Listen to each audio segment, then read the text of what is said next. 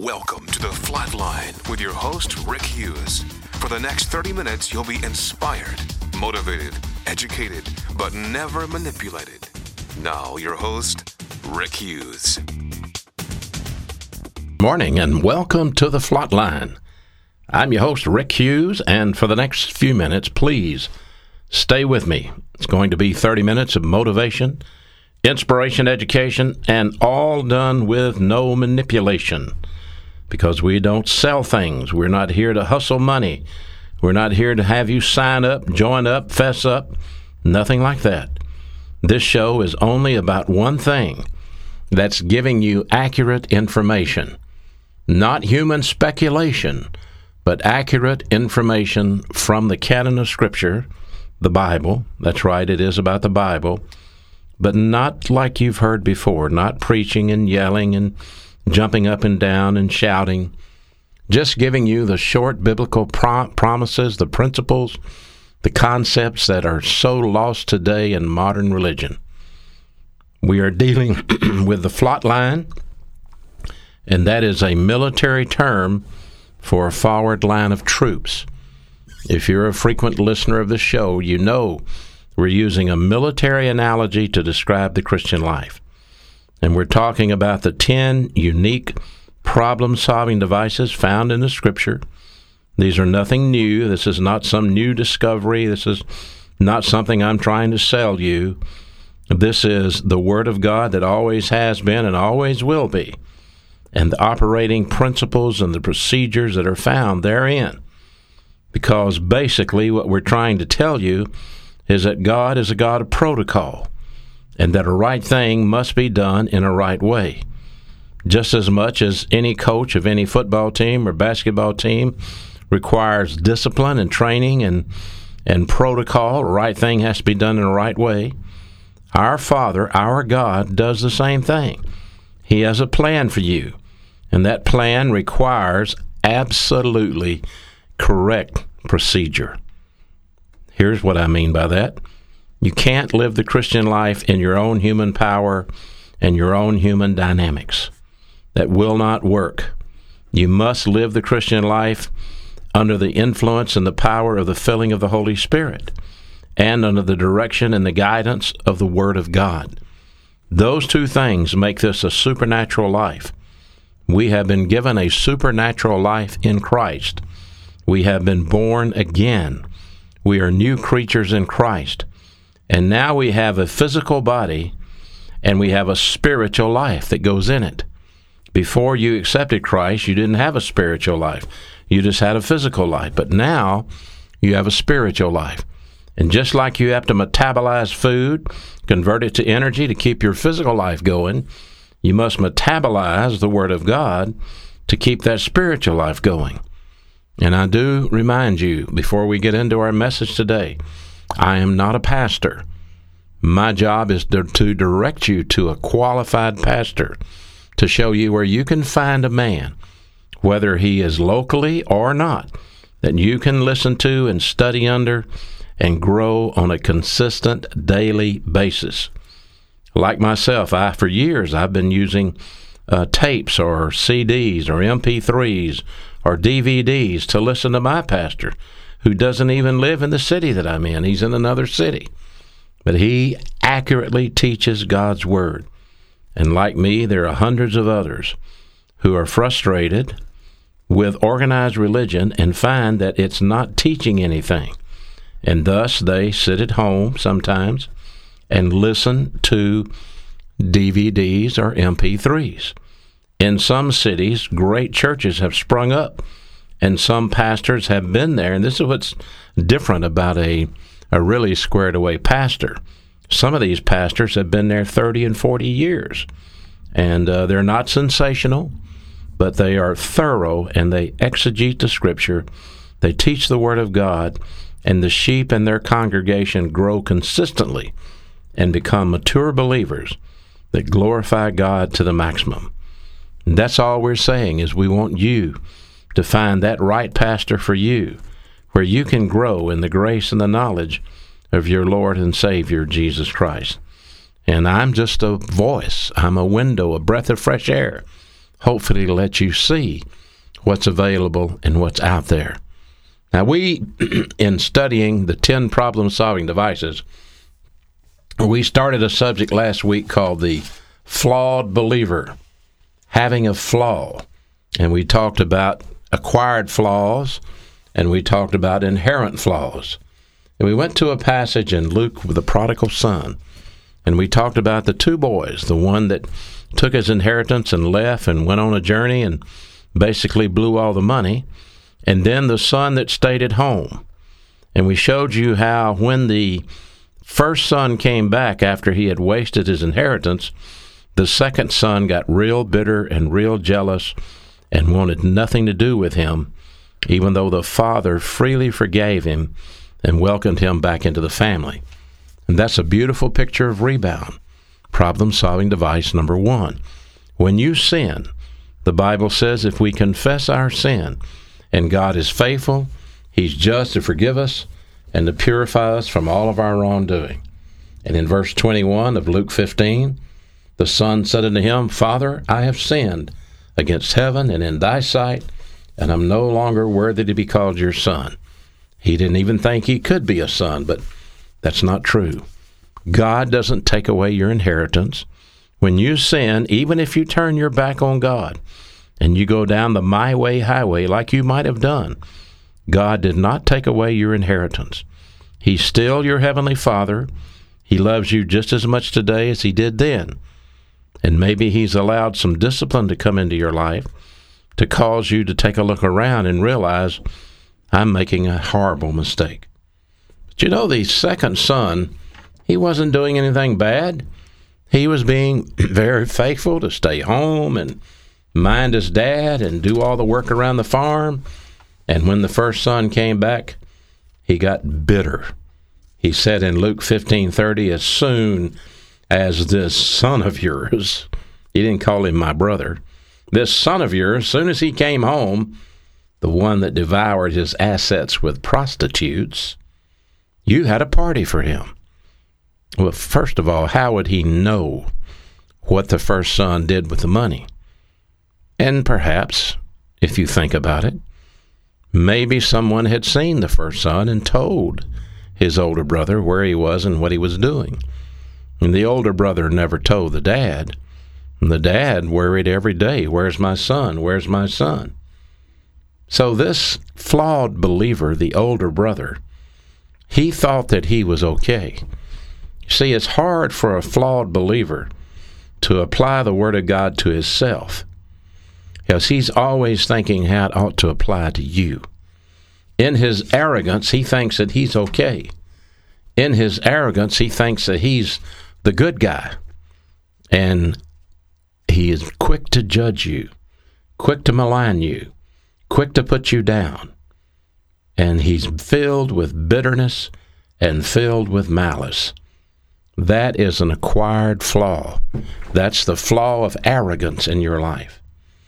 So, this uh, concept we went into called the preconceived notions about the myth of life.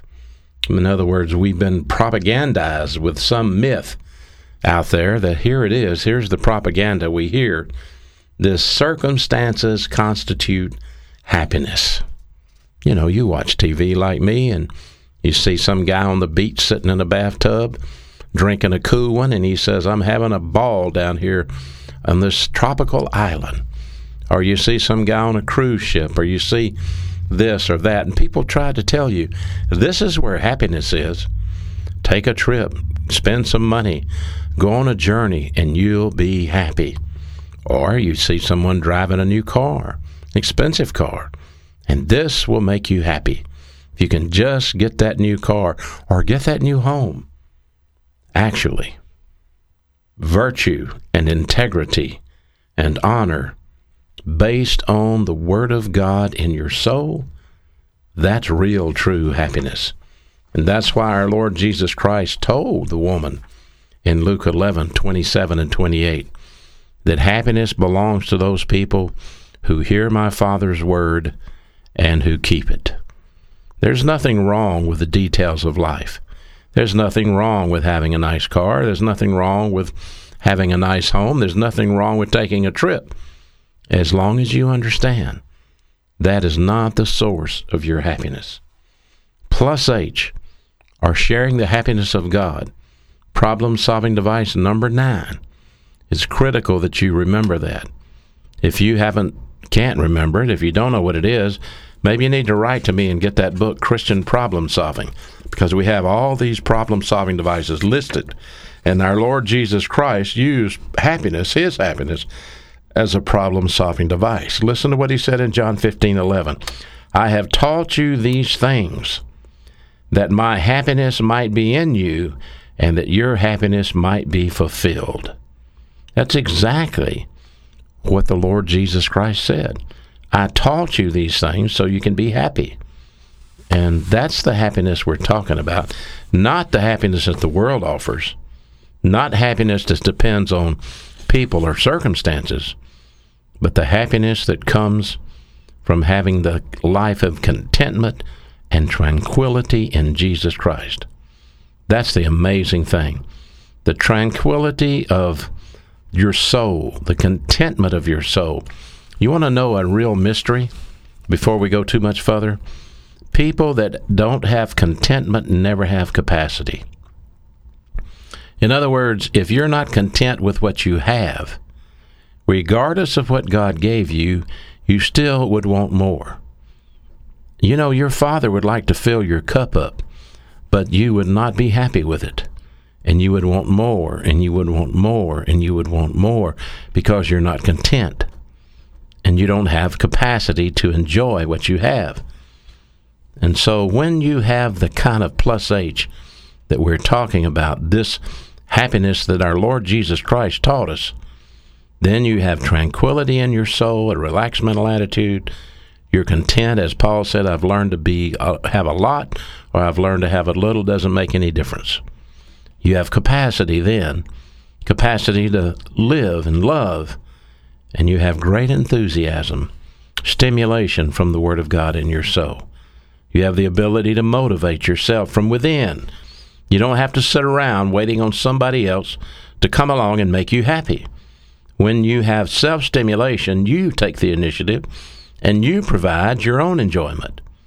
And if you have capacity for life, then you are full of contentment. Lack of contentment means you're distracted and you get your eyes on the gift rather than the giver. Well, this second son, he wasn't content, and neither was the first son. And both of them had to learn a lesson. Now, let me tell you, there are three things that you must understand to recognize a myth recognizing a myth is not impossible. These three things that give the recognition of myths and difficulties, it's not impossible. Here they are. First of all, self righteous arrogance. That's looking into the mirror of arrogance and seeing yourself as you think you are. Let me just run over it. Listen carefully. An arrogant person always is full of self justification, self deception, self absorption. He justifies why he does what he does. He deceives himself into thinking he's okay, and he gets totally absorbed with it. And that can lead to self destruction. Self righteous arrogance on the part of the older brother who thought he was good. He thought he had earned his father's favor. He thought his father should have thrown a party for him and he complained, You never even gave me a billy goat to have a barbecue with my friends, and this stupid young brother comes home and you kill the fatted calf. See, he was bitter because he had self righteous arrogance. Religion is like this. The worst people in the world are self righteous religious people who will kill you and think they're doing God a favor. They are the worst people in the world. Self righteous religious people are impressed with themselves, and they are convinced that God is impressed with them also. And the Bible says there are none that are righteous, no, not one. The Bible says we don't have any righteousness. unless we receive the righteousness of Christ. That's why it says, He that knew no sin was made sin for us, so that we may be made the righteousness of God through him. So, you're never going to recognize the myth that people and circumstances in life can make you happy until you get out of that self righteous, arrogant attitude. Another thing that will keep you blind is disassociation. This is when you separate from truth or from reality in your life. And it always causes you to have garbage in your subconsciousness. If you have all this garbage floating around in your mind, it's called scar tissue. And that hinders you from identifying the problems you face. And it hinders any stimulation that comes from the Word of God. And a lack of authority orientation is the third. Lack of authority orientation. You've got to remember who's in control. There can only be one captain of the ship. And until you remember that and orient and adjust to the authority, you're never going to be happy. And if you are a Christian, Jesus Christ is your authority. It is His word, His mandates found in the Scripture that you obey. So when He says, Come unto me, all you that labor and are heavy laden, and I will give you rest, He meant that. Your place of contentment is in the person of Jesus Christ. It's knowing Him as your Lord and Savior. It's letting Him give your life meaning and purpose. Without that, you will never have contentment. Let's go to Mark chapter 9 for a minute. And let me show you how the disciples had to learn this the hard way. They, uh, in Mark chapter 9, verse 33, this is the, the disciples arguing among themselves about who was the greatest. And they came to Capernaum, and being in the house, this is in the house of Peter, uh, they asked him, or he asked them, excuse me, what they had been talking about on the road amongst themselves. And of course, he knew what they had been talking about. This is God. And they held their peace. They didn't want to say, they didn't want to admit it. And it goes on to say in verse 34 For on the way they had disputed among themselves who should be the greatest. Now, remember, this is them thinking they were going to come into the kingdom of God in their lifetime they had been warned in verse 31 that he would be killed. Listen to verse 31. He taught his disciples and said unto them, The Son of Man is delivered into the hands of men, and they shall kill him. And after he's killed, he will rise again on the third day. But they understood not that saying, and they were afraid to ask him. So they didn't comprehend this. They had no idea that the man they was following, they were following, was going to be uh, criminal number one on the charts, that he would be executed publicly. And they had no idea that they were going to be criminals and prosecuted themselves. And they were arguing about when they got into the kingdom, the kingdom which has now been postponed, and the church age inserted, they were arguing who's going to be sitting next to Jesus in the kingdom. And he set them down and he called those twelve, and he said unto them, If any man desires to be first, then the same shall be last of all and servant of all. And then he took a child. Now keep in mind, he's in Peter's house. More than likely, this could have been one of Peter's own children. And he set him in the middle of those disciples. And when he had taken him into his arms, he said unto them, Whoever shall receive one of these children in my name receives me, and whoever shall receive me receiveth not me, but the one that sent me. So here we have the Lord Jesus Christ. He's healed a demon possessed boy, and the Lord and his disciples have gone through Galilee on the sly. They had to get away from the prosecutors that were after him. They went down to Capernaum to Peter's house. And these disciples had been having a heated discussion about which one was going to be the greatest in the kingdom. Even after observing the Lord face to face, they were still self absorbed. Self absorbed. This is part of the trend of arrogance. Self absorbed. Yes, they were completely self absorbed. They were completely preoccupied with their self. The only way that you're going to grow up as a believer is to get away from this. Preoccupation with self will stop you from ever living the Christian life. I don't know where you go to church. I don't know what you're involved with, but the next time you walk in, don't you dare walk in there and think you're the smartest one there. Don't you dare walk in there and think that you're the only one there who is uh, close to God. That's absolutely the wrong thing to think. We have all have families, jobs, hobbies, careers, it's never about us. We are here to represent Him. We are here to replicate His life to those around us. We are here to see to their needs, ask about them, pray for them. Do they have the Word of God in their soul? And stay off you. Don't talk about you unless they ask to be briefed about you. It's nothing more boring than someone that wants to launch in about them and tell you all about their details, their trials, their tribulations, their troubles. And so many people do it. Sometimes they don't even know they're doing it. That's all they have to talk about. These disciples were so preoccupied with themselves that they were arguing about who was going to be the greatest. I mean, come on, they observed the Lord. They learned some doctrine, but they had gaps. They didn't have that 10 unique problem solving device flatline that you and I are talking about. They had gaps in the flatline. They were self absorbed. They got subjective and they got into inordinate competition with each other. In Mark 9:35 he set him down and talked to him and told him.